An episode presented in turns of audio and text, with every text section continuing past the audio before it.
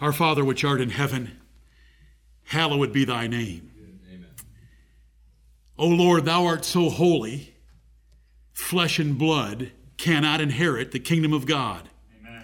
So you are going to change us, and we shall be changed. Amen.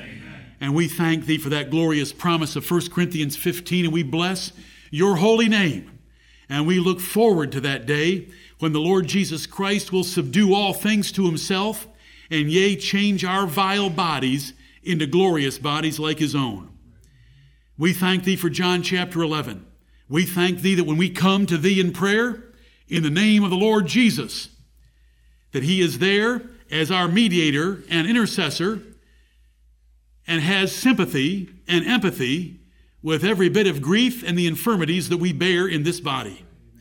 While we're in this vale of tears, we're thankful that He shed tears while He was here with us, and He is able to understand ours. Right. And Heavenly Father, when He groaned in His spirit and tears were not produced, He's able to understand and hear our groanings.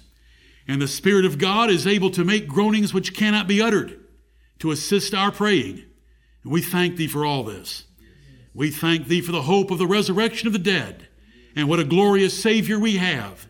Let us never in this church deprive our Lord and Master of any of his character traits, no matter how noble or manly we call our efforts. Let us always submit to Scripture and exalt Scripture and the Savior that it describes to us. Now be with us. In these minutes that we have, we want to love Thee with all of our hearts, souls, mind, and strength. And we want to love Thy Son, the Lord Jesus Christ. And it's in His name that we pray and commit ourselves for this assembly. Amen.